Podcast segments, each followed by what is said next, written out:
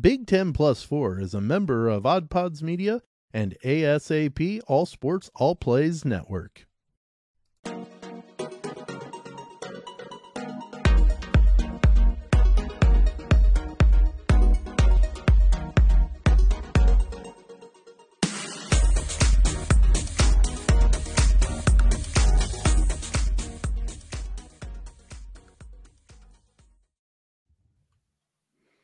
Welcome, welcome, welcome, welcome. Big Ten plus four. A little delayed there on the uh, the That's opening. all We got a It's nice morning. snort laugh there from Sam. Um, nonetheless, yeah, we're live. This is this is part of the live programming. Um, Big Ten plus four. If you're just joining us for the first time, we're college sports with a Midwest perspective, blue collar and blue blood. Part of our our mission statement, if you will, our, our tagline was: Are you tired of hearing the Big Ten can't win it all in the big dance? Well, boy, you're going to be a little bit more nauseated because this year did not help you at Hey, all. hey, hey, hey, hey! Let's calm down on that. We still got a representative in the uh, in the tournament. I was going to say we started with nine, and then there was one. The Purdue. Boilermakers is it. Do you feel the pressure today, Sam? Um, no, because you know what? See, I've even got the graphic for it. Um, no, because you know what?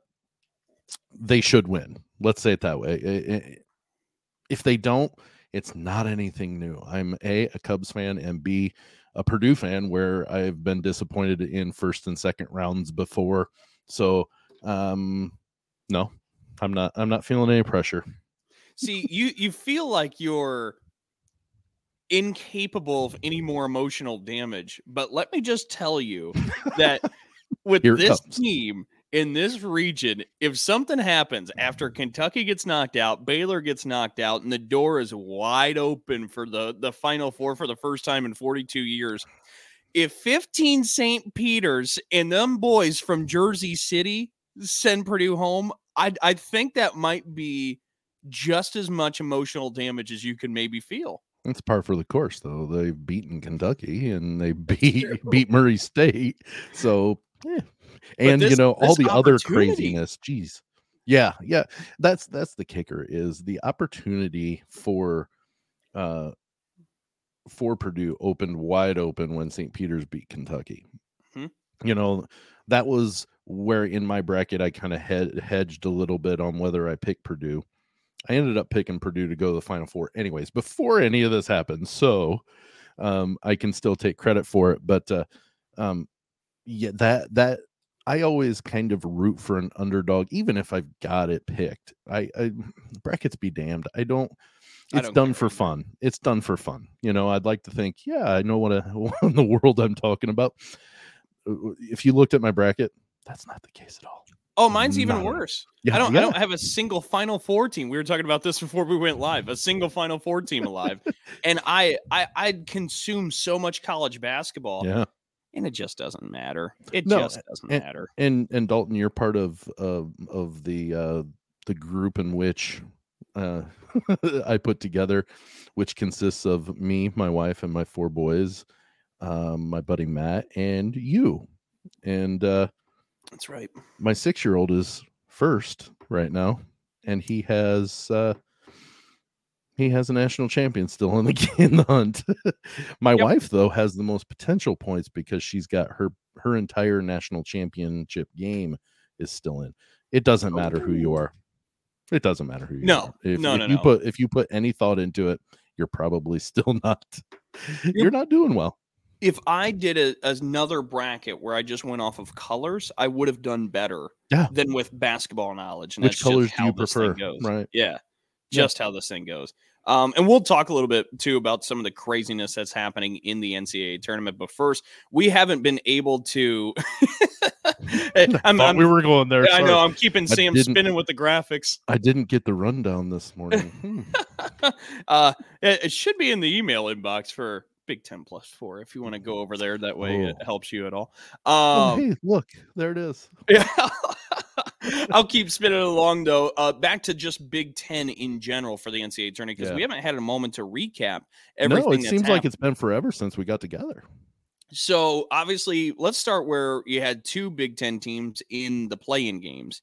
Uh, Indiana wins it, and then has to go on a flight where they land in Portland at about 9 or 10 a.m. the very next day, and that's 30 hours away from their next game. Uh, it seems like the logistics, because that game was played in Dayton, they had to Right. fly out to, I think it was Portland. I, I, I think that's where it was. Yeah. Um, Yep. I mean, the logistics of that absolutely railroaded what already maybe smaller chances Indiana had already had. So my big my big fight with that one is the logistics need to try and get a little bit better where those play-in games should be funneling into to regions nearby, whether it Well, be Indy, that was- Pittsburgh. that was actually brought up to me by somebody. They they said, "What are the what's the reasoning for Dayton?" And I just basically ran the fingers together. It's all about the cash.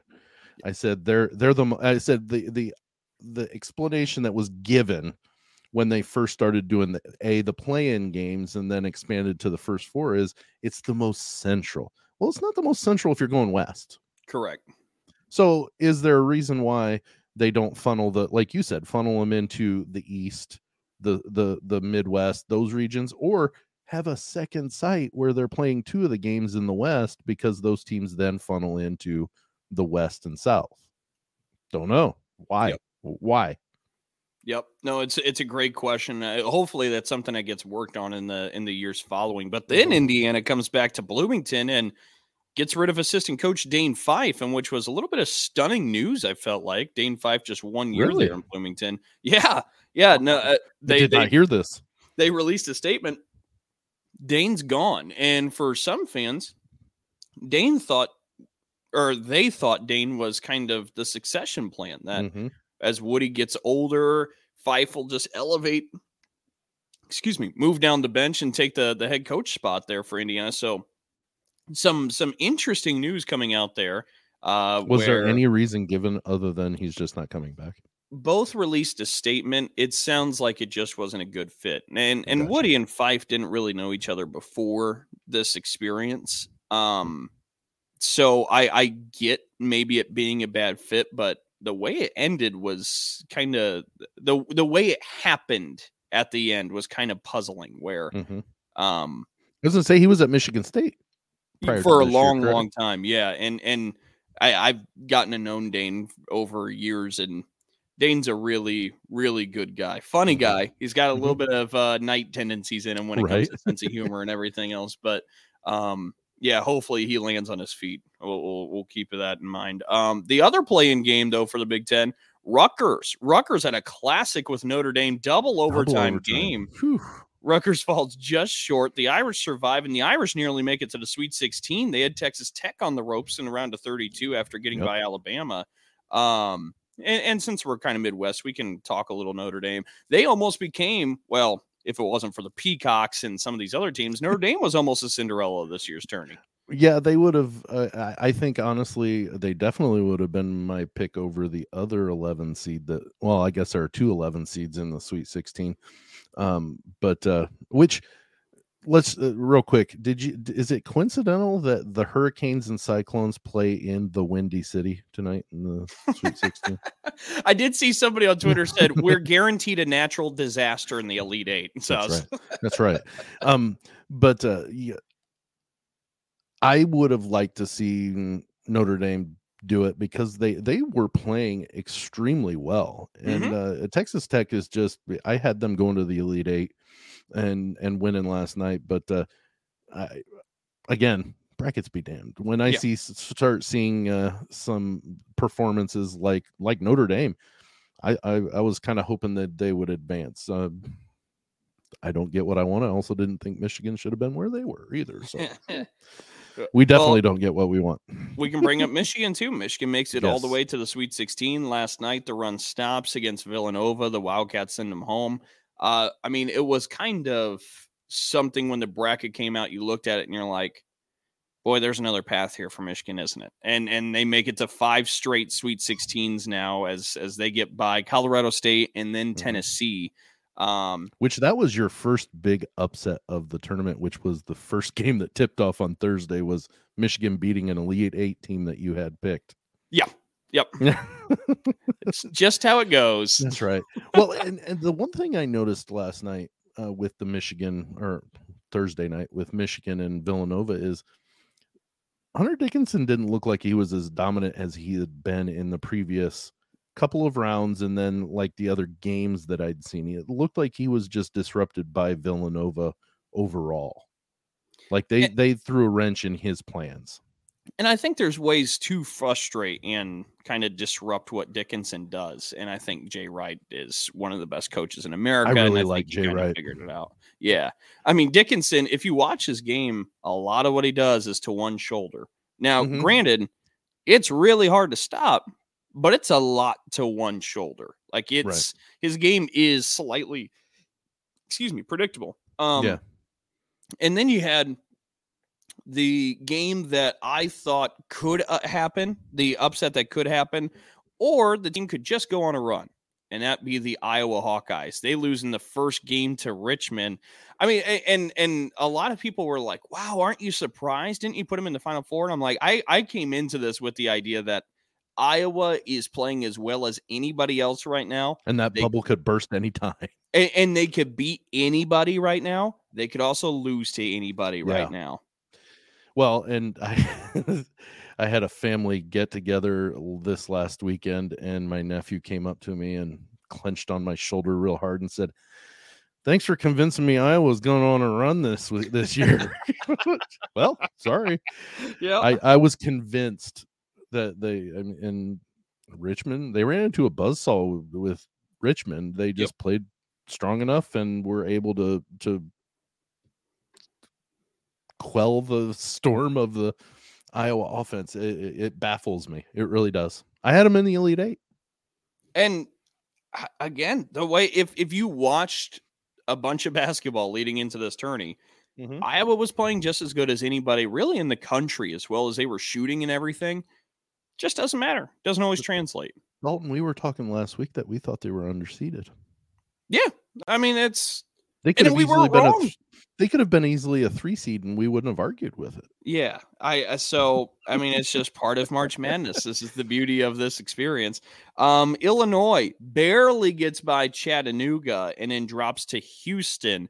Um, this was an early exit that I did foresee coming, just because I think Illinois has been disjointed all season long.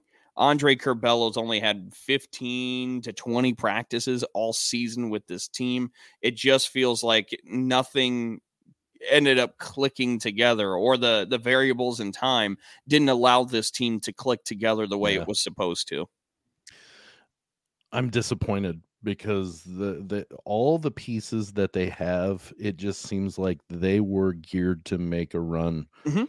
To the Elite Eight. It just seemed like that, you know, that they have the defensive lockdown guy that could have been the defensive player of the year in the conference. They have somebody that is an all American at center. Yep. Uh, they have the pieces that uh, I I don't remember the big man uh, other than Cockburn. I can't remember. Um, kid's really good. I can't remember his name, but he's he's a good support piece, and it just they to me they had probably to me was the biggest letdown, and that's even considering Iowa got beat in the first round. so you're very disappointed by what illinois did you yeah, they uh, uh, uh, a conference champion hmm struggling in the first round and getting beat in the second round. Not the fact that they lost early. If they would have, you know, performed well in the first round and then lost in a in a close game, I can handle that.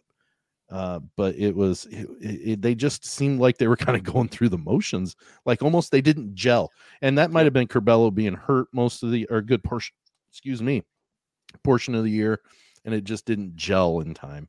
But that to me, they are the biggest letdown of those. interesting Mhm. well speaking of a conference champion that gets knocked out early we can segue this conversation over to madison the wisconsin Yeah. badgers get knocked out in the second round and i thought and i still do believe wisconsin had the best path to a sweet 16 Mhm. they have to beat colgate and then oh i'm blanking to to who they lost to i'll find Iowa that if State, wasn't it? No. Yes, yes, Yeah. yes. You're right. You're right. You're right. Yeah. Um, Iowa State and LSU were were both on the the other side, and Yeah. the winner of that was Iowa State. You're right. Um, now with Wisconsin, it's a little bit different because injuries came into play here. Chucky Hepburn got hurt. Right. Um, I, I mean, they had some adversity in their game, but nonetheless, that was that was one that I was surprised by. I didn't think Wisconsin would go maybe much further than the Sweet 16, but I thought things set up real nice for them to get to the Sweet 16. yeah, I and and and they struggled with Col- Colgate. They didn't Yeah. handle Colgate like they should have, or eh, conceivably with the seedings, you know. But which I guess that didn't that that's what led me not to be too surprised by them losing to Iowa State. Um, not that I picked it. Um, I didn't. I had Iowa or Wisconsin going to the Elite Eight. So I mean, I had I had them going on just because my dumb brain said, I know these guys, they're going to win, you know, but uh, not necessarily the case. But uh, yeah, it, so so while it was surprising that I saw they lost, and it really disappointed one of my sons because he had them winning the national championship. Um, Oh, but Ouch. yeah, yeah. Um, it, it wasn't the surprise that that that Illinois gave. I mean, uh, I guess it, Illinois wasn't a surprise; it was a letdown. I mean, Yeah. it wasn't even that I was surprised necessarily. I guess. Um, Ohio State. This is a team that played in one of the uglier first round games. They disappointed me because they overperformed. Jeez. yeah, Loyola Chicago and Ohio State. That was a game where nobody could hit a shot. It was like bad voodoo was in the gym and nobody was allowed to make shots. Uh, Ohio State wins that one 54 41 um, before getting knocked out by Villanova. But Ohio State, this is another example of a team that I didn't think had what it took to go much further than where they did. And I, I, I honestly, I thought they they got a steal beating Loyola Chicago because I think the Ramblers had a game plan with Drew Valentine, a head coach that really probably should have beaten Ohio State. They just flat out didn't make shots. it was like somebody, you know, like around halfway through the first. Hey, we need to take the lids off of that off those baskets so somebody can put some some points up and then they must have put them on at halftime and forgot to pull them off after the hat i mean it was it was god awful ugly for a, wa- a long portion of that game well the losing team scores 41 Yep. i mean yeah that just no Sums it up. Sums it up. Um, and then Michigan State. And I think we're just about through. We got Michigan State and then Purdue, and I Mhm. think we've hit all nine. i, I think Um, you're right but Michigan State hangs on to win against a pesky Davidson team. Um, Davidson was was giving everything it had in that one. Uh, and then Michigan State matches up with Duke, and this is something i that i really thought they had it you know, a- and and so I I actually was there in Greenville, South Carolina, and, Mhm. and at the game. Um, I had a couple of thoughts leading into it because we all anticipated ever since the bracket, before even the bracket showed Michigan State Duke, there was a, a feeling because Michigan State and Duke usually seem to be in the same bracket for whatever reason. Now, and there have been explanations that there's a bunch of different variables and, and factors. Um, oh, hand up, go ahead. yeah i'm raising my hand because i have a question Yeah, do you quick. think do you uh, do you hold it past the committee to have done that on purpose since Krzyzewski is in his farewell tour and Izzo and Krzyzewski that rivalry has always been a really good one I do believe that it was good for the committee. Um, but in seeing some different explanations that are out there and that have been told to me, honestly, it just lined up. Uh, the way everything lines up with regions and whatnot, like that's that's a big part of the problem. And I know we're going to talk about Buzz Williams a little later on in the show Yes. a big part of the problem is th- there is a lot of work that goes into the the selections the the committee and everything else so much work and so many different variables that it's not easily communicated to the public and i think that's the number one issue that we have when we when we talk about this because Mhm. it's not it, it's not so much about sleight of hand. It's not so much about deception. It's not so much about that. It's just like the net factor. Can you tell me what the net factor is? I have no idea what you're talking. Are you talking about the thing the ball goes through when it goes through the hoop? but that's it's it's the primary sorting tool for uh the metrics uh uh, Oh. to to try and pick teams. And there's like eight different formulas that build this one formula and trying to understand that and trying to understand the difference between predictive metrics, result based metrics, and all these different things. There's too much. And and that's not necessarily the committee's fault, but it being communicated to the public is a problem. Like it's Mhm. just simply too much information. It's not easily uh, communicated. Uh, point But, but is there is there a, is there a place or people that actually try to explain this to the to the layperson, such as myself? I think there are some, but I, I think they're it's not their job. Right. I- And, I and- thi- and that's what I'm getting at is is there should be somebody that Agreed. explains this. That's exactly right. That's what I was going to get to. That is I'm sorry, exactly I took right. your took your thunder, but No, no, somebody no, no. explain this to me. yeah, because we're gonna get to it, but I'm I'm with Buzz Williams on this. yeah. All right, so we'll we'll we'll we'll, we'll tuck that away for now. We'll come back to that. Um, but Michigan State matches up with Duke. Izzo and Coach K for the sixth time in the NCAA tournament. It's the most ever between two head coaches. Um, one last time, you get Izzo and Coach K. What's what's not to love about that? Um, heading to that game and anticipating it, I thought to myself, yeah, m- I don't hate how Michigan State lines up with Duke. Right. Uh, some of the best players on Duke, you have some Michigan State guys that can kind of maybe wash that out. Williams, the the Duke seven footer, I kind of thought Bingham was able to kind of balance that out. Uh, Banchero, their star, I like the idea of Malik Hall guarding him. And then we got there, and I saw Paolo Banchero in person. Not a not a Kofi Cockburn feeling, but goodness. I, I TV does not do justice. His calves, his calves are this wide. Like, Like- beach ball sized. Oh my! And he's six ten. I mean, the, the the man is ginormous. And some of the other guards, Keels, Keels looks like a running back or a linebacker. I mean, the dude is uh, just bulked up. And and so in watching Duke, I I simply had just and and not that I was underestimating Duke, but I underestimated the size. I was not expecting Banchero to be as big as he is. And he's not necessarily like if you throw the word thick on him, like he's not like any kind of wide or fat or anything. Right. The dude is just mass. He is massive. And I, I totally understand why NBA scouts are all over this guy now. And he's a top five pick. I mean, he's a, a he's really good, but his size is something that woof.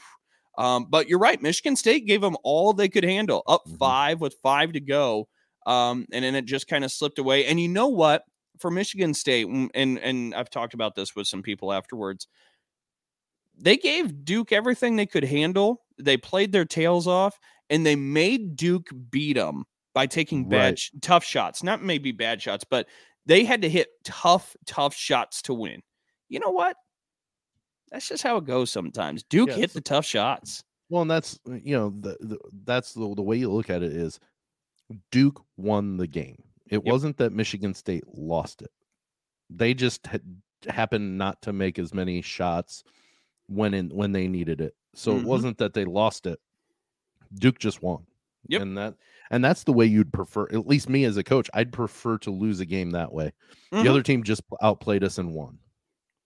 And I it, I thought it would have been fitting that you know his last game was against Michigan State. You know, in the tournament. You know, all those battles and things. So did I. know. yeah, I saw your bracket. Uh, um, but it, yeah, I, I, I really like that match. I liked watching that matchup. That was probably one of my favorite ones to watch, other than the Purdue games that I watched. well, let's get into Purdue and a little bit more Duke in the second quarter now. Yeah, Let's start. Well, let's let's stay Big Ten. Let's go Yep. Purdue Boilermakers. let me get my banner up there. There we go. Oh yeah, the the king of the hill. Um, Purdue has St. Peter's, the Peacocks tonight in the uh, Sweet 16. Uh, Sam's already stated that he is not nervous. He does not feel pressure. He is a broken man, and there's nothing that can get to him. Um, but but Hey, nonetheless, 42 years of being a well, I'm sorry, 37 years of being a Cubs fan with no title has has made me numb to all insu- insults. And yeah, I want them to win. Eh, if they don't, it's not the end of the world. Tomorrow, the sun will come up tomorrow. Still, I at don't least I hope. I don't know how if we're if we're gonna do a quick analysis on this game, I don't know how St. Peter's can guard Zach Edey. I also don't know how St. Peter's guarded Oscar Tshiebwe. I missed some of that game. I have no idea how they pulled that I off. listen. I listened to it, and and from my understanding, he basically was a machine still. okay. So I don't think they did. I think what they did was took the other avenues away from Kentucky that kind of canceled out that dominance, if that makes sense. Yeah, absolutely. Um, so maybe it's a it's a night where Zach Edey drops in 25, maybe maybe even gets close to 30, and they see if they can shut down the perimeter and and try and make Stefanovic, Ivey all little obsolete. Uh, we'll we'll see if that works. I just, I mean, if we're looking at this now, granted, I didn't mean to cut you off, Sam. No, I wasn't getting ready. I was just the best teams don't always win this thing. No. That's pretty evident by now, okay? Because St. Peter's is not better than Kentucky. They're not. It's for not one even night they were. That was And- it. That's all they the- needed to be. that's the beauty of this tournament. That's what's awesome. Um you if Which you is also- I'm sorry, which is also the reason why you say you cannot hang your hat on your performance in the tournament because if you get Kentucky had one hell of a season. Yep. Now They they got caught by somebody with a hot night. now granted, you get as much volume as the Big 10 does in this tournament. The nature of things would produce better results than what the Big 10 has had. That's Mhm. disappointing, but using that as a, the the lone evaluation tool on your team's success or your conference's success, it's just not not indicative. Um but yeah, I mean, you line up Purdue, you line up St. Peter's. Purdue's a far more talented team, but we've seen time and time over history that doesn't really matter when it comes to March Madness. So, I mean, we'll see what happens tonight. I saw one analysis of it this morning before we came on, and and the the guy I think it was Sean Farnham on ESPN said if St. Peter's can find somebody that equates to Zach Edey and somebody that equates to Jaden Ivey, then they have a chance. And I totally agree with that. I've watched a little bit of St. Peter's, but not hard, not a bunch. Those two pieces right there, just if you don't have, like you mentioned off air, the Yale Purdue game looked like ants around a tree. it did. It did. And I it was think- comical. Yeah. And I think it could be very similar to that. Now, the Purdue Texas game, they needed Trevion Williams in there. Yep. Edey was not going to be the one that that was dominant, and he didn't. Yep. He had, uh, you know, I think he had double digit points, but he just struggled. You could see he was getting eaten alive by their defense. Whereas Williams was able to, I, the dude is what, 6'10, I think Yep. and he can dribble and he can pass and that right there kind of it, it it helped negate texas's defense a little bit to where he could get the open man get to the open man he could he, he could shoot. I mean he scored 22 so he i think that's what purdue's got for them going for them is they can sub in a different centerpiece in, i- on how the game's going. And that that's that to me makes them dangerous going forward which is one of the reasons why i picked them to go to the final four now i am a homer look at the shirt but that is one of the reasons why i picked them to, to go to the final four is they have that centerpiece that they can sub in and out just depending on which one's being more dominant during that game Well, and that's I told you before the season even started. If you were to make a basketball team from scratch, like personally, what I would like would be either Purdue's roster or Illinois' roster. And that's Mhm. why I, I keep going back to Illinois just being disjointed. I just don't think they had enough time and experience together to gel. Purdue's kind of had that. Purdue is a great point guard away from damn near being unbeatable I mean, just straight up. Like that's well, they're really they're a good point guard and a few bad bounces away from r- making a run Actually at IU's. Yeah, yeah. yeah. Because because literally, you know what, four or five of their lo- seven losses came on last second game winners, buzzer beaters, and stuff. And I know we've beaten that one down into the, Mhm. but the, but it literally tells you they would be one or two loss. yeah If they just didn't get those bounces, but at the same time, if they had a strong point guard, they would have beaten Iowa in the championship game of the Big Ten tournament. Because I think that's where they kind of you know went sour because they played decent enough defense. Their defense has improved since the start of the Big Ten tournament. Yep. So I don't know if Matt Painter just said, "Okay, boys, we're not shooting a ball. We're going to do Norman De- uh, Norm De- Norman Dale style, and we're going to practice without a ball because we're playing defense." Yep. I don't know, but yeah, I think, I think um, Purdue has bettered their chances with the way they've played their defense since the Big Ten tournament. And and I agree. And so then the other big flaw offensively is just about Jaden Ivey. And it's not that Jaden Ivey's the problem. It's just that you're asking Jaden Ivey to run the offense and be the offense a lot of times. And it's a lot like I think it was Mike DeCourcy who actually used this analogy. A lot like Ayo Dosunmu at Illinois last year. You're asking him to to orchestrate and create everything and then go be the the guy who scores. Like it's not that that's too much or anything it's just complicated and complex from mhm. that spot like it's it's it's just difficult to make that work and uh we'll see if purdue's able to do it for a long run Well, and you know, Jaden Ivey is not a point guard. So Right. like the if you're asking him to do that, you're asking him to do something out of his norm, out of his skill set.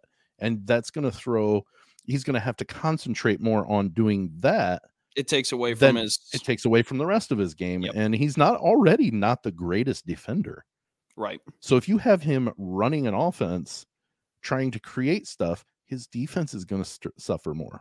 Oh, and I feel like one of the best things that you see in Jaden Ivey is you get some Purdue guard uh, to to dribble penetrate, or you get a, a double team down low on a big, and you kick out to Jaden Ivey, and you have to have the Mhm. defense come sprinting out to close out.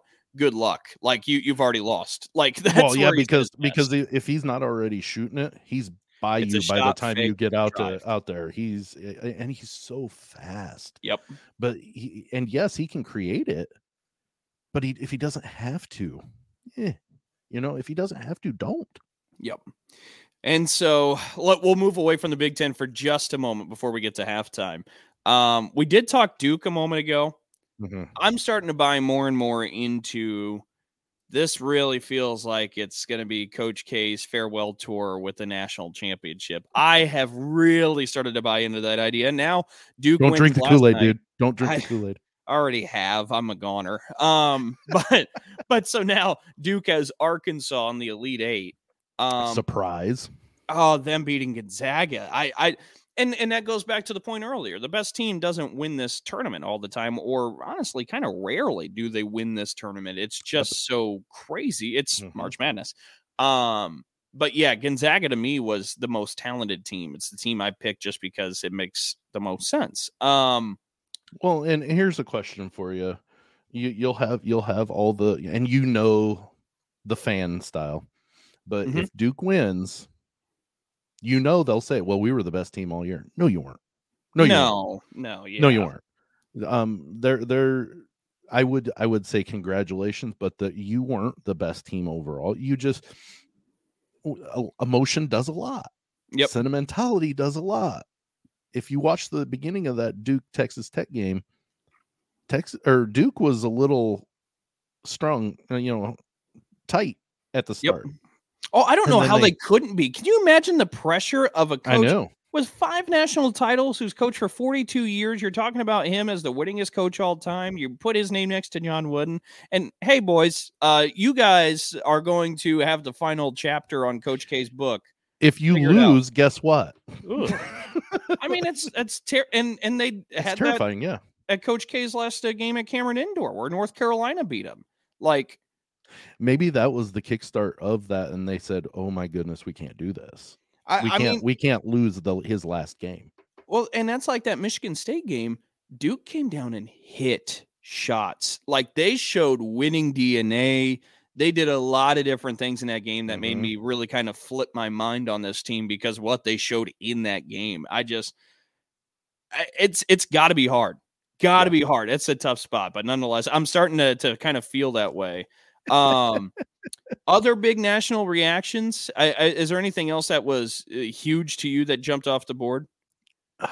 No, I, I mean, eh, there were some surprises, but nothing really. Just like Auburn losing was one to me. Auburn losing, how they lost. Yeah.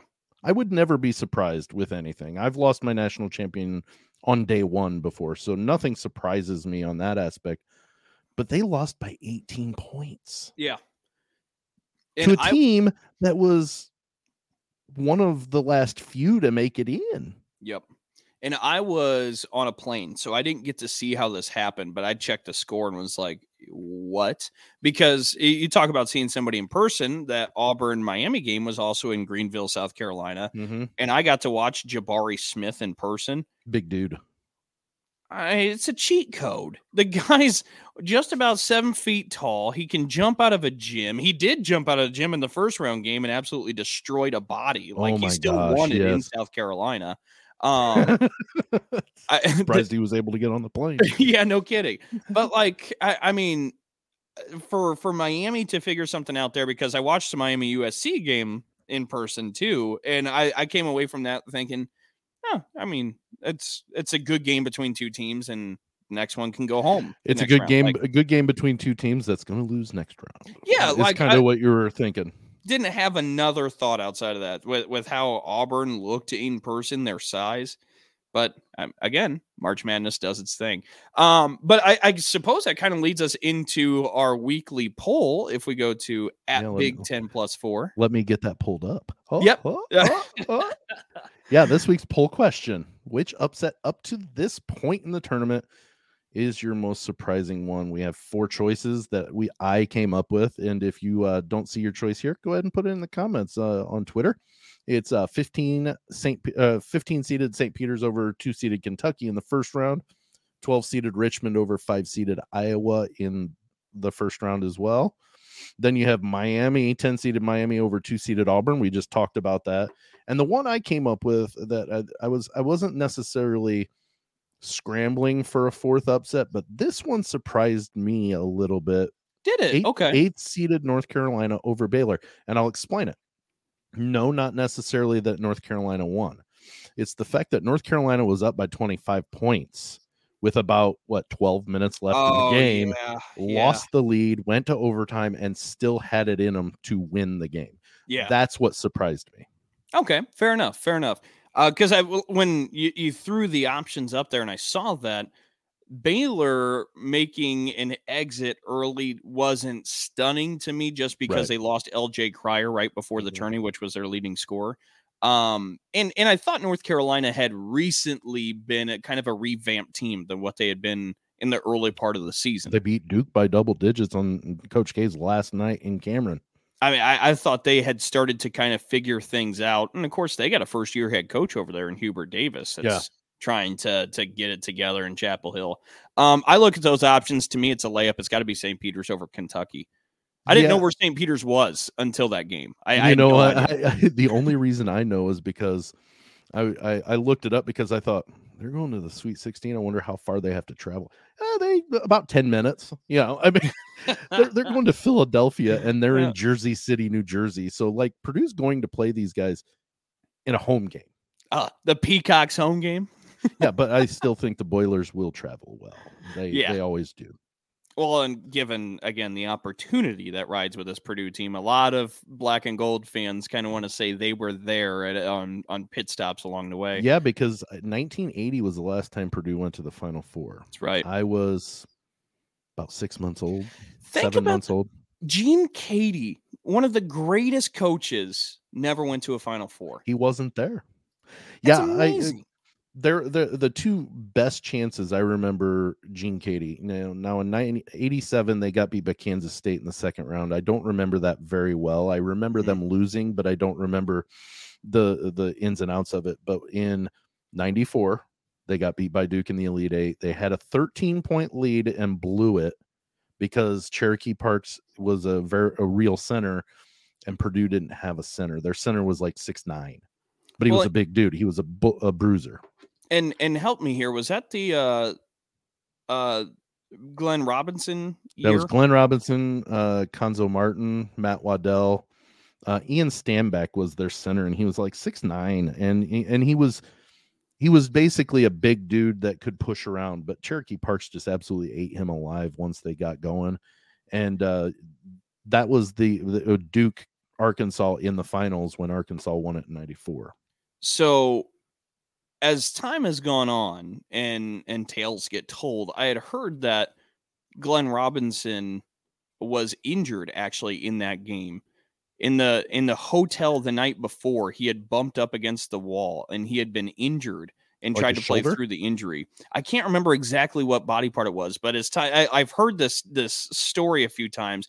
In that game, he was not hundred percent. I was gonna say he only had about 15 points the whole game, so it would not surprise me at all. That's just Well, how good Big that- Dog was. No, it's just well, funny. that's just it. You know, in the Sweet 16 against Kansas that year, he scored 30 in the first half. Yep. And he had one of the stretches during that first half just blew me away.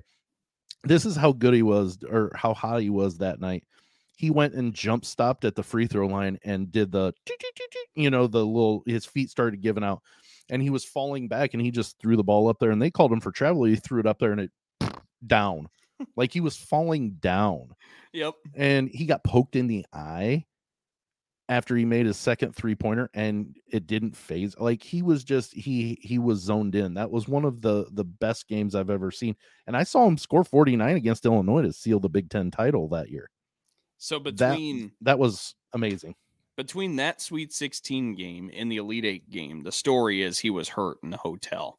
It Um, it, wouldn't shock me you Yeah. know it wouldn't shock me um it's i I- i hope it was clearly an accident and not something that uh you know could have been prevented if that makes sense Oh, and, and well, the story like I don't remember all the details, and and so I'm trying to stay as as neutral as possible. But it wasn't like anybody's intentions to to injure him by any. no no no i mean like uh some some activities that went on that made him a little clumsier maybe oh, I, I, I, and and honestly, from the story, like what I do remember is the spirit of it was it was just a, an accident between maybe a couple of and and teammates is Okay, what I okay. understand. Just playing around good. is what I That- what I that makes me feel that keeps the the purity of it all Yeah. In my head uh, a little bit better no but the other real quick before we uh, go to the next topic that we're gonna uh, go to or go to halftime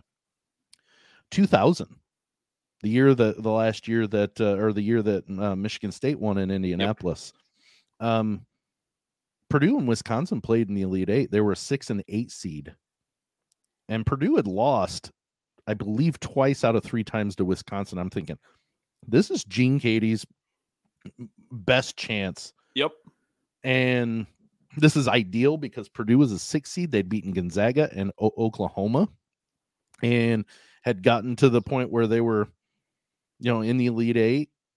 Wisconsin can beat them, and laid a stinking egg and got beat by Wisconsin. And I just wanted to see them in the Final Four. It wasn't even that I, I thought they'd win the the whole thing. I just wanted to see Gene Keady get to a Final Four. So, quick question before we get to halftime, which also that's the same year where Wisconsin does beat Purdue. They go play Michigan State in one of the more boring Final Four games of all time, 53 41, Mhm. where all the national media who hadn't followed Michigan State all year said, Wow, Michigan's, you, you really think them playing that slow, they're going to be able to beat Florida in this title game? And then Michigan State's like, Oh, no, that's not really how we play. we played down. We played to their level on that yeah, one. we we'll score 89 against the Gators and win at 89-76 and one of the more impressive flip of the switch in terms of pace of plays that Well, you'll it- see. I'm sure it shocked the national media. Uh-huh. No, absolutely. Like, Um where'd this team come from? Have you not been paying attention? Good lord, the Flintstones were for real. Uh-huh, it's true. If if Purdue gets by St. Peter's and wins the next game, we're playing a big hypothetical if. Does Sam Sprunger book a ticket to New Orleans? Oh goodness, I would love to, but I'm a baseball coach as well, Dalton. so Ah, I okay, okay. cannot. I would love to. games. It's Purdue Final Four. Sorry, per, yeah, people in Ohio really understand the value of Purdue basketball. I'm sure. All right, let's head to but I would, I would love to, but it's not happening. Yeah, I'll good, watch. Good enough. All right. You are listening to Big Ten Plus Four, hosted on Anchor and Streamyard. I'm Richie, aka Midnight Agent Raw. I'm Devin, aka Special Delivery Dev. We're the Super Media Bros podcast. And each week, we give a comedically informative take on movies, Music, television, pro wrestling, and much more. Check us out at supermediabrospodcast.com, Apple Podcasts, Spotify, or anywhere else that you can listen to podcasts. Shades on. We're off.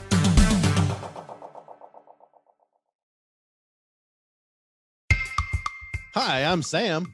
I'm Richie. I'm Little Matt. And here in the 500 section lounge, we are three dads who host a family friendly weekly podcast. Yep, we laugh, we go on tangents, we talk to great guests. Tangents. I, I don't know what you're talking about with that. You know, there are gases leaking. Uh, all right, all right, okay. Yeah, we have legendary conversations from sports to history and everything in between. So be on the lookout for what we do next. and always be there to Grab a listen.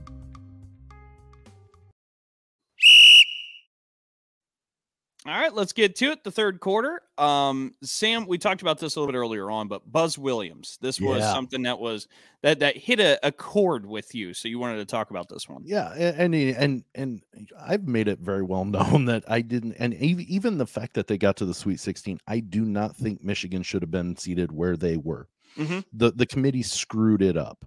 I don't care the explanation. The eye test of the fourth team in the Big Ten had to play in a play-in game or in a first four game to earn a right into the field of 64 whereas michigan who was what 17 and 11 going into it Hmm. was seated with a bye. And and and I, I didn't understand the explanation in which we talked about just a little bit ago. There needs to be somebody explaining the metrics that they use to select because there are a lot of people that are upset about seedings teams that get left out how in the world does texas a&m make it to the sec championship game tournament championship game finish fifth in the sec all four of the teams above them got seeded as a four seed or higher. Mhm. michigan finishes ninth in the big ten or eighth in the big ten or ninth i don't remember which one exactly but uh, eighth or ninth and they get a bye but texas a&m doesn't even make the tournament i don't understand it and buzz williams went off about it in a presser for the nit after an nit game. I i totally agree that there and he and he went into depth where he mm-hmm. he said he spent days he turned off his phone so he couldn't be bothered and just did nothing but research on these things. And he has no explanation for as to why Texas A&M was left out. And I I don't understand it either. Do you have any sort of information? Mr. I don't have a Insider? good. I don't have a good answer for you on that one. I I, I just flat out don't. I do know, like like I I kind of was talking about earlier. There are complicated layers to this. There's a lot of layers to this. Uh, a lot of math and um, like what you talked about there with the eye tests.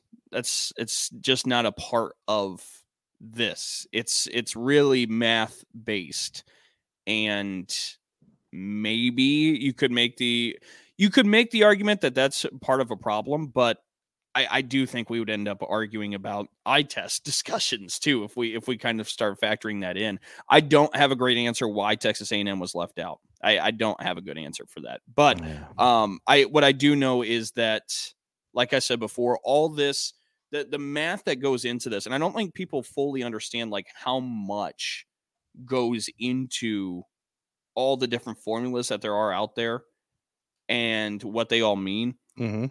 And to your point, Sam, I think that's something that the the NCAA should be like, hey, let's get one of our smart guys to break this down for everybody so everybody can be on the same page and we don't just have this sheer angst where we're like we don't understand because there's just simply it's it's just overwhelming how much there actually goes into this. Well, every year you have fan bases that are complaining that they were left out. That Yep. that's going to happen. Yep. It doesn't matter if you open it up to 120 teams. There's 121 is going to complain.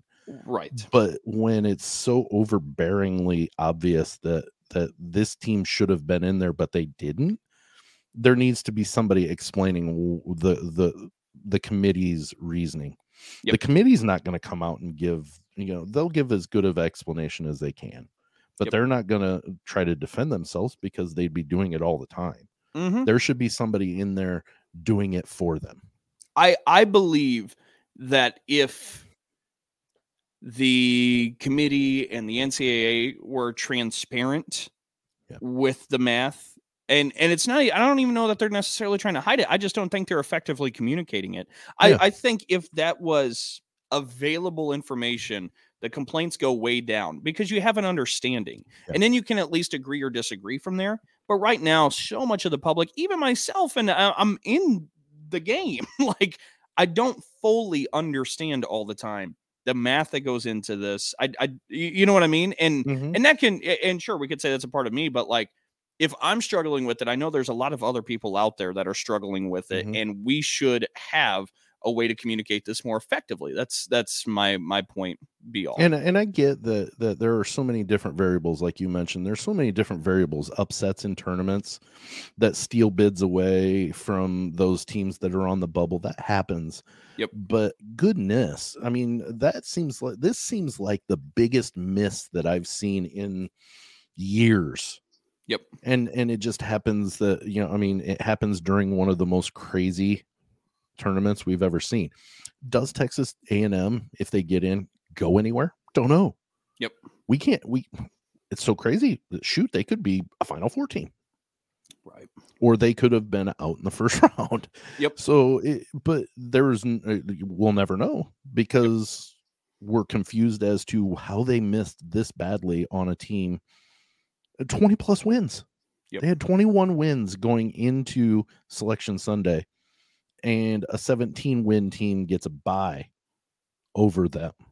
Yep.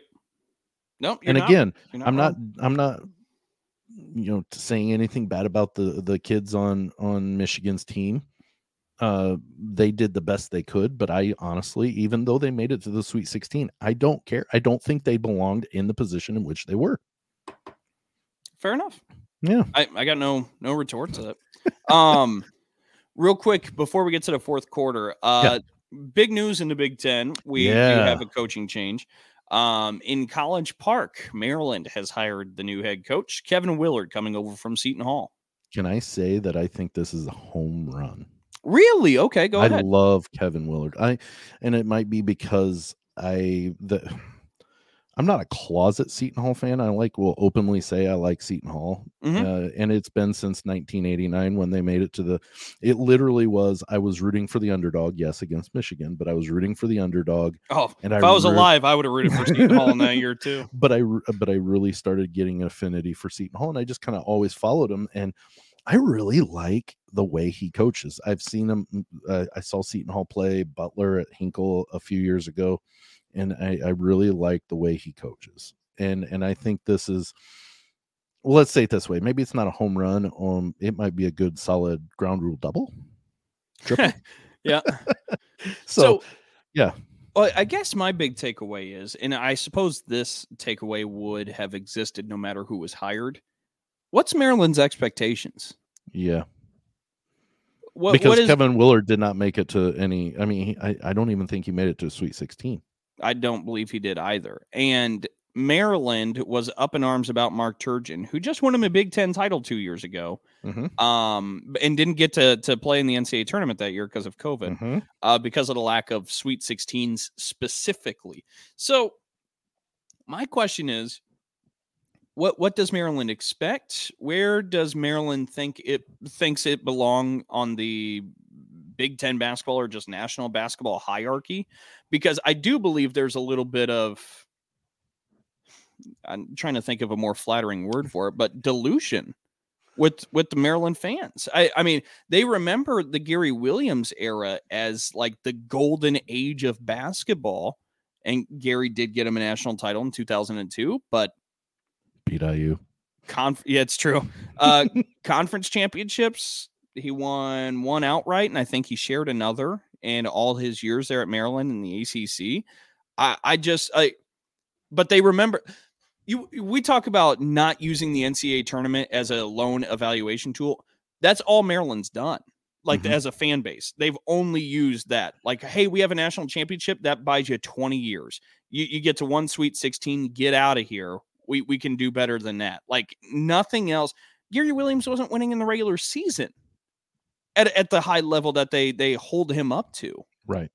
And here's here I guess I think he's a home run because I do like his style.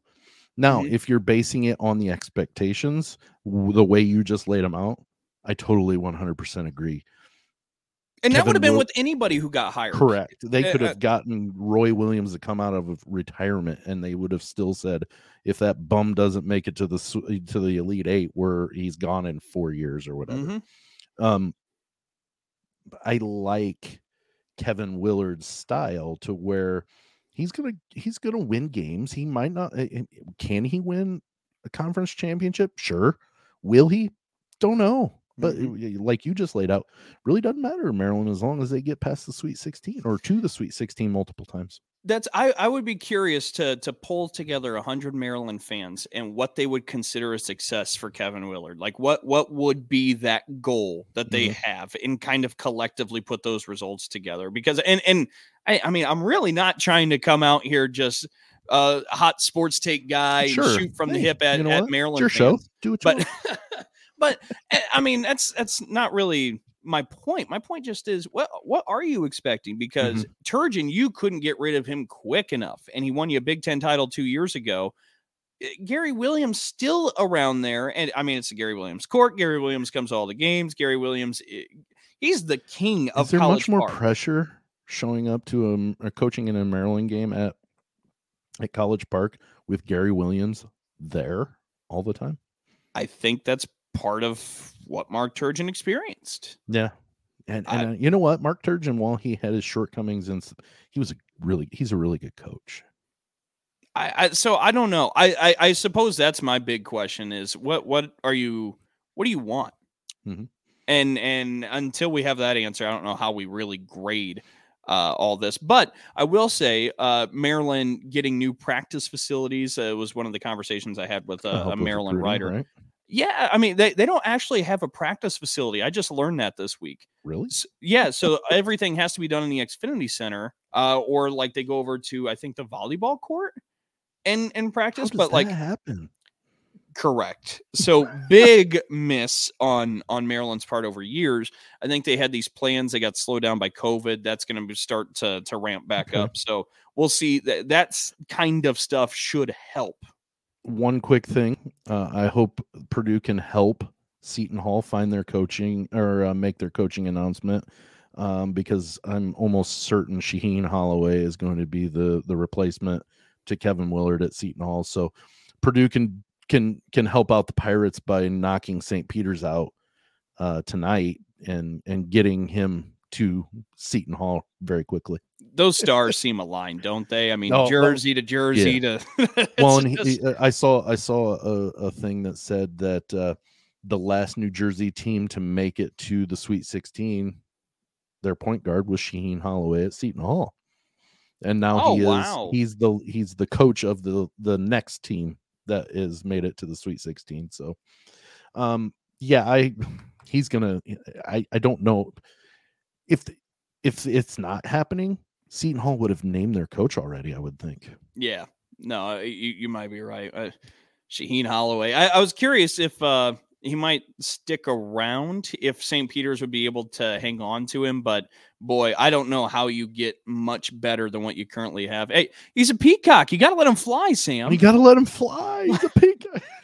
I love that quote so much. Oh yeah, I'm a peacock. You got to let me fly. I wonder it went in his uh, goodbye speech. I hope he says that. Yeah, peacock, you got to let me fly. Oh my God, that'd be perfect. Wouldn't it be? That'd and be so quote- good. And to and to quote uh, Mark Wahlberg. Yeah, Mark Wahlberg. I'm a peacock. You got to let me fly. oh shoot. Anyways, uh, anything else on Willard, or should we move to the fourth? I I I I, I like the hire. Okay. but their expectations, like you laid out, may be too high for him Yeah, at well, College Park. we'll see. We'll see how it lanes out. But let's move now to the fourth. Fourth quarter. Fourth, yeah. Sorry, I feel I feel like a high school football I'm player on a wave. Friday night now. I'm gonna fourth wave. quarter. Oh, like okay. Iowa. Very nice.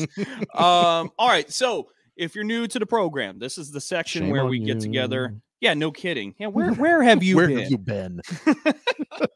um, but we pulled together our headlines. Uh, we we each bring something to the table that's uh, affected us, influenced us in the past week, and we call it our newspaper headlines. And for Sam Sprunger, we call it the Sam Sentinel. What do we got, Sam? Ooh, magnified. Yeah, you like that? well, I've got uh, yet another gripe.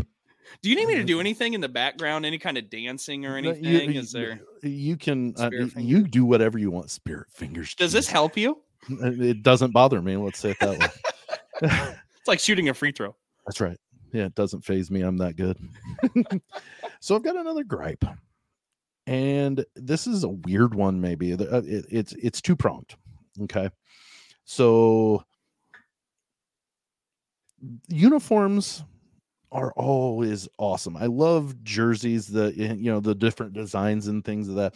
And this has been happening for pro- 10 years probably. But it bugs me to see a uniform when I'm watching Arkansas Gonzaga. See a uniform that has no name on it, just a logo on the front. It bothers me. Interesting. Come on. How hard is it to read Arkansas or Razorbacks? Whatever. You need a picture. And I remember this happening back in the day uh, when it started with North Carolina. It really bothered me. I hated them then. I've seen teams up and down use just the logo, and it, it it's it, I believe it's Nike that does it. And Nike, let's come on. There are things that you need to leave alone, and that is one of them. If you want to put a logo on your jersey, put it on the back. I've seen Nike do that where they have like the watermark logos on the back behind the Mhm. names and numbers. Awesome. Because you can pay homage to the the university that you're making uniform uniforms for. But let's let's stop putting the logo right on the front instead of the name. Prong 2. Bunch of complaints today. Yeah, Prong wow. 2. When did coaches stop wearing suits? Oh, COVID. COVID. Why? Um, well, so so this is interesting. I don't I don't know if we end up having a debate about this, but um because in COVID there was nobody there and uh, the idea was well at practice this is what I wear. Every day I'm here in the gym this is what I wear. Why am Mhm. I wearing a suit and tie especially if nobody's here? And then it just kind of stayed and the Mhm. culture just seamlessly shifted in the middle of COVID to uh, let's just wear what's kind of comfortable. Now, what I would say too is in football, they don't wear suits. In baseball, they wear jerseys, Well, in baseball they're required to. It's it's part of the rule. They have to wear a uniform. Which is baseball being baseball to the most Right. max baseball thing ever. Connie but Mack used to wear a suit and tie while managing back in the day. interesting. I didn't know that. Yeah. But basketball's been the only sport that didn't or that did wear a suit. So does the suit not wearing bother you? A little bit. I know a lot of people it does bother. a little bit. Go ahead. now, fine. here's the thing. My grandfather used to coach high school basketball, and it was always. And, and here's the thing, it didn't bother him that Bob Knight wore a sweater, but it was still formally, uh, you know, like a formal. It wasn't a, hey, I've got a quarter zip pullover, you know, and I'm look like I just rolled out of bed, you know, and I'm running late. Whatever. It- it- let's say it this way: they don't wear uniforms to practice, correct? right. they have practice uniforms, kind of like the coaches wear their practice gear. But when they go on the court, they have to have their uniform. I'm not saying it should be required, but it needs to be. I- I- I- my grandfather always wore a suit, and eh, you know he. I don't know it. it I don't have an explanation other than it just really bothers me that all of a sudden, one year, they decided nobody's here. We'll wear what we want and then people start showing up and they're like yeah we're gonna we're gonna stick with this Well, and and I'm not saying you're wrong, but I do want to examine this a little bit. So sure you said you have no explanation and, and it's really just about kind of tradition and the Yeah. pageantry the the the the the image that basketball had always been for you but my question i guess would be as we further examine this in football are you okay with the coaches wearing the quarter zips and the windbreakers there I loved when Mike Nolan, when he was the head coach of the 49ers. Now, it had to be a Nike uh, made suit, but he petitioned the league to wear a suit because his dad did when Yep. he was a coach. I really liked that move.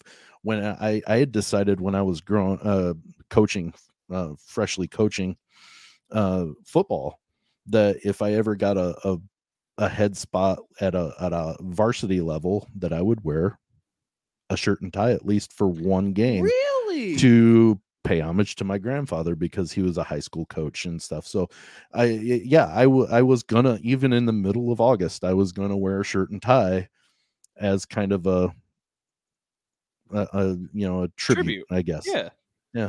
interesting okay okay i just was curious like Sure. Yeah. If if basketball's the the rub and it's just because it's so fresh maybe it's just such an open wound recent wound No, no it, it, it- I don't know what it is that it bothers me so much, but it does. Like seeing Coach K, he almost al- he was always in Tom Izzo, always in a shirt and tie, suit and tie, and then all of a sudden it was boom. Yep. Now we're never wearing shirt and tie. So I yeah, it bothers me.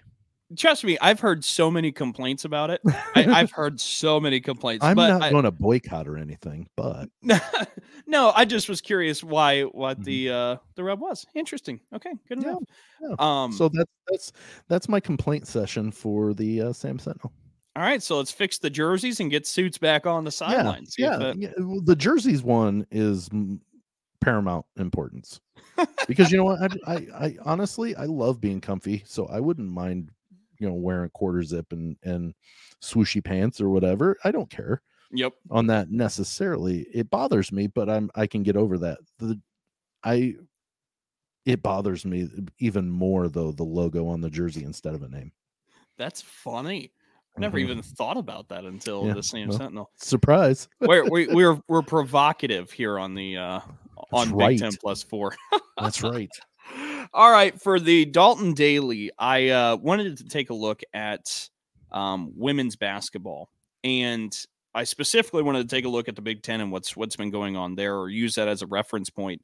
Uh, Indiana hosted Princeton uh, last weekend in the NCAA tournament, and it was a crowd of ten thousand people. Lot And people. I saw some people or some videos of the people there in Assembly Hall, but it was alive. It was booming. It was a fun environment. Women's basketball in Iowa City.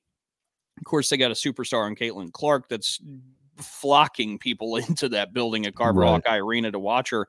But uh, attendance shows about 14,000 people in Iowa City watching the Iowa women's basketball game. It wasn't too long ago. Matter of fact, it might have even been. I, oh, of course, COVID was in the midst of the last couple of years, but a couple of years ago, you would not see crowds like that, Mhm. and that shows that the women's game is rapidly evolving and growing, and we're seeing for maybe a couple of different reasons. Of course, now the women's NCAA tournament is called March Madness. It's synonymous branding with March Madness on the men's side. So they use March Madness. I don't know if that's a big help. If if that's what's building into this, um, I don't know if it's flat out because the game's growing and and more women are playing and and uh, quite frankly, the women athletes are evolving. Yeah. Like a, a woman dunking is not the most rare or agree like the, Right. the wildest thing you've ever seen. Like I saw a video somebody had sent to me uh, of a high school girl who was doing drills workouts would rip through and finish with a dunk. And I'm just sitting there just kind of amazed because that's how quickly athletes have evolved. Like Mhm. that was I can remember Candace of. Parker dunking in a game being like the headline of the the highlights. Yeah, yeah. I mean, it's quickly evolving. So the product is getting better Yeah. as as time is going on. You're getting more branding, more marketing. Whatever it is, it's working. Excuse me. The women's game growing and having crowds like that, I thought was such a cool thing. Because I mean, it's it's top level basketball. Yeah. And and and it deserves some of this this recognition. Um if if this is something a product a game that not only do you have a bunch of competitors fighting in but now you have people wanting to go watch I mean, that is really neat. We're we're at a pivotal spot in time right now in women's basketball and women's sports where we're watching the growth accelerate and really kind of blow through the roof. And and also with the women's game, you're starting to see more and more parity. I mean, forever it was. I mean, uh, like I was going to mention that. I mean, it's still a little bit like it's gotten better, but like filling out a women's bracket, like you just one, one, one, two, two, two, and like not that you can just completely do that. Before you could. It's Mhm. it's grown to a point where you can't just do that. It's still not anything quite like the men's game in terms of uh, the the ridiculous upsets and and whatnot in the in the parity. Like that doesn't exist yet. I don't know Mhm. what it will take to get that to exist. Um, but you do see more upsets now than you ever did in the women's game. And I think that's a big plus too. It's actually it's not a predictable game. It was very predictable for a very long, long time. And that made that took entertainment away from the game, from the product. So whatever all it maybe all these variables, all these factors play a role in this, but seeing the growth of the women's game, I mean, we're we're at a pretty big spot in in the history of basketball right now as we currently sit watching it uh, as this stuff blows through the roof. So it's really, really awesome. And it just was an observation I had as we watched these these crowds all around the NCAA tournament at these host sites uh, and how big they were.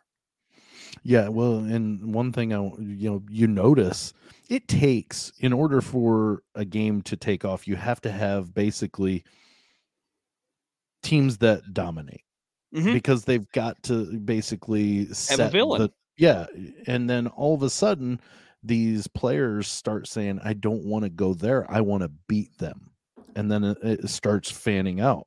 And and I've seen in my lifetime women's basketball grow from Louisiana Tech and Tennessee being the dominant teams to adopting you know Connecticut coming in and starting to become you know 100 plus games straight Mm-hmm. you know and then all of a sudden I I, I think UConn is a three or four seed this year Right.